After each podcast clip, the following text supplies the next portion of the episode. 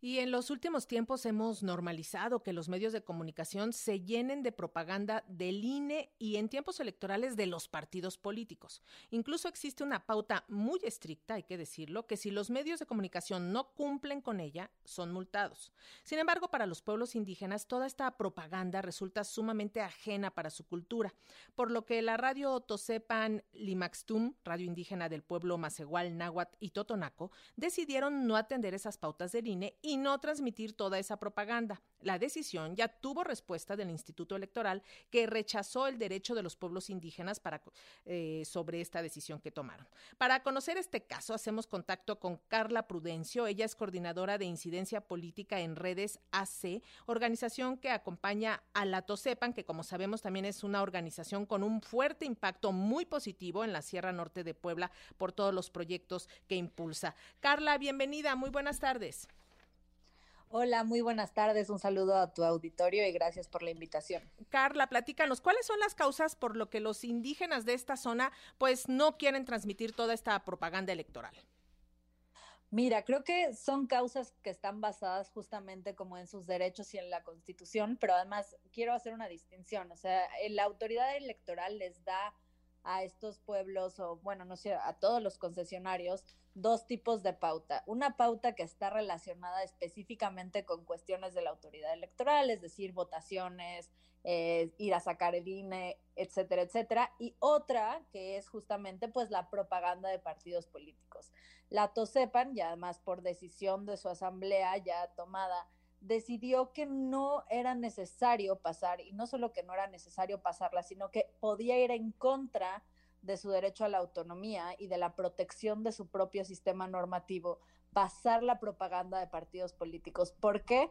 Porque al ser una radio concesionaria de uso social indígena, no solo tiene ciertas obligaciones en materia de contenidos, porque son obligaciones muy específicas, es decir, que los contenidos tienen que de alguna manera eh, promover la identidad cultural, las lenguas, las tradiciones, son como cosas específicas que tienen que hacer. Pero además las radios y los sistemas de comunicación para los pueblos y, las comunidades indígenas sirven para fortalecer también estos sistemas normativos que reconoce nuestra constitución en el 2 constitucional y en el primero eh, donde se reconocen pues todos los derechos humanos.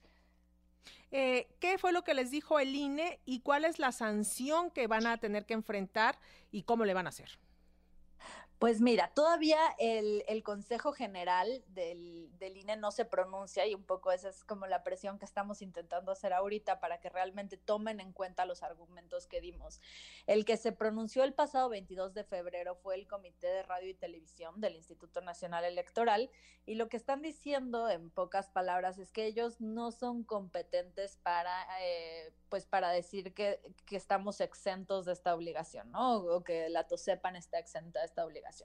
Entonces todavía nos falta como un camino para recorrer, pero el día siguiente o es más, horas después de esta determinación, ya empezaron a mandarnos otra vez la pauta de la tienen que poner, la tienen que poner y en caso, pues sí, claro, de, de que no no hagamos caso después de una determinación ya un poco más estable, podrían haber unas sanciones, pero ahorita estamos esperando que el Consejo General del, del instituto pueda resolver a nuestro favor. ¿Y es solamente la radio de la Tosepa o se han empezado a sumar otras radios indígenas? Pues mira, justamente eh, pudimos sacar ya el comunicado y hay varias radios indígenas que ya se están, que, se están de alguna manera uniendo a esto. Y justamente pues porque tiene sentido, o sea, más allá de que la Tosepan es una radio que ahorita está enfrentando el problema, nosotros hemos estado acompañando otras radios en el mismo proceso y creo que es importante notar que todas están en la misma situación. Un poco los medios de comunicación dentro de las comunidades lo que buscan es fortalecer esto, fortalecer sus sistemas normativos propios.